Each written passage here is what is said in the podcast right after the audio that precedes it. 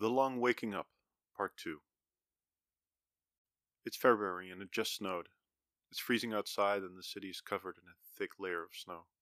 Despite the cold and unwelcoming temperature, it's the first time I notice proper life, a shimmering of the city's liveliness.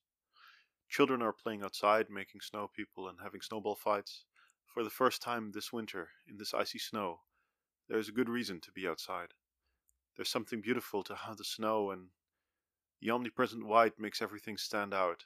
I notice so many people out there, so many children playing, adults too. I can only wonder where all these people are from, how the snow brought them out, how it's waking us up from the slumber we've been in. The first day they played, the second day less so, and gradually, as there's just snow left, we've fallen back into our slumber.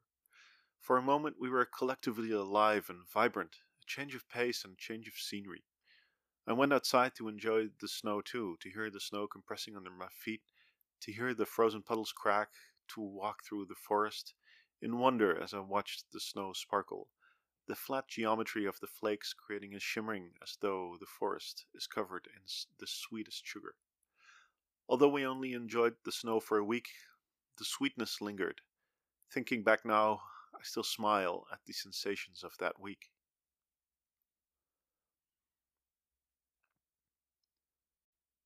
During the two months that followed, on occasion snow would still fall. The weather was unpredictable. On occasion we'd have a good day, celebrating being outside, enjoying the sun. Other times the skies were grey, the soil wet, walks ruined by the never ending plodding to avoid the deepest puddles. I kept moving, unwilling to be lulled back to sleep again, unwilling to be shut inside.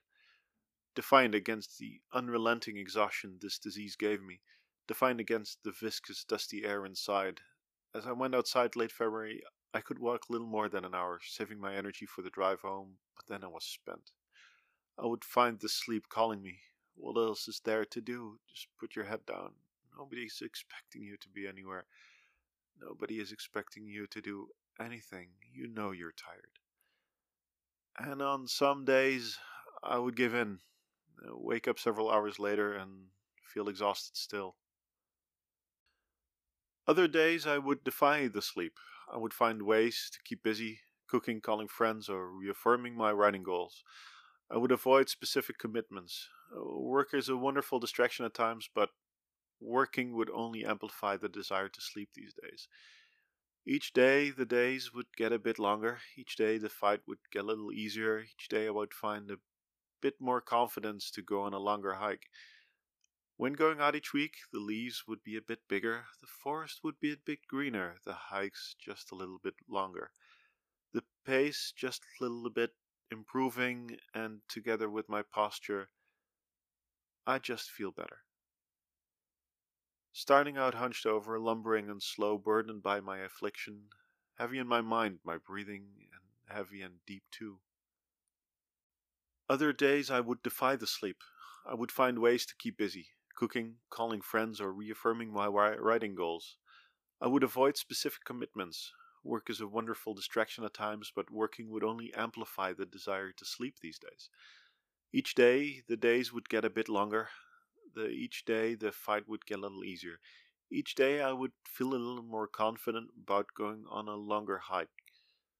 When going out each week, the leaves would be a bit bigger, the forest would be a bit greener, the hikes just a little bit longer my pace improving together with my posture, starting out hunched over, lumbering and slow, burdened by my affliction, heavy in mind, my breathing heavy and deep too. My breathing became lighter together with my strides. I looked further ahead as I stood up straight. I walked with the face to the wind, confident my outlook long. Once home, I was still tired. I was not free of my burden, but I was able to carry it. By April, I felt the worst left behind me. The kind weather inviting me to travel again, to see other parts of the country I hadn't seen in a while, and I hadn't considered visiting either. Even as I flew from my nest, I was still quick to return, learning to still pace myself, but standing confident as the wind felt fresher and no longer constraining, enjoying the rain rather than escaping it. Then came May. Some restrictions had been lifted, it was cold and still often wet. On a good day, I was able to see friends outside. I was able to enjoy a beer on a pub terrace. Everyone still walked around with masks, a silent reminder that life was by no means normal. For now, it still won't be. As the weather would change, so would my moods. I would lament the grey clouds, overwhelming in their lack of colour and contrast, representing the profound numbness that I had felt over the past months. Other times, the rain would push me to melancholy and nostalgia, thinking back of the summer of 2019. I would cry for the lives lost and the innocence too. Then on a sunny day, I would feel strong, proud to keep pushing myself forward, proud to keep pushing myself to make the best out of the circumstances. Happy for the people I've met along the way. For the most, all friends, pen pals, they showed me the diversity of their experience. Humbled by their struggles, empowered by their encouragement. But now it's June, and I just woke up a friend at a friend's place, having breakfast with them. I woke up well rested and nostalgic with our starlit conversations. I pack my things for the trip back as I embrace my friend again. Things are not entirely back to normal, but once again I feel normal. I no longer fear strangers. I no longer startle when someone coughs. I no longer feel empty or perpetually exhausted, hungry for impulses. I stand there as I wave goodbye, my backpack heavy, but by no means a burden.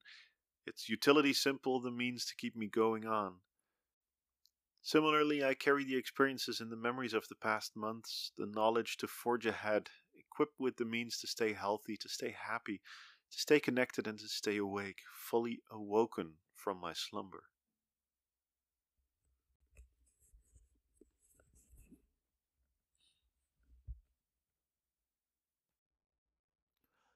I hope you enjoyed this narration. For more stories or other information, please visit karliswriting.wordpress.com. That is Carl with a K is writing.wordpress.com. Thank you and have a nice day.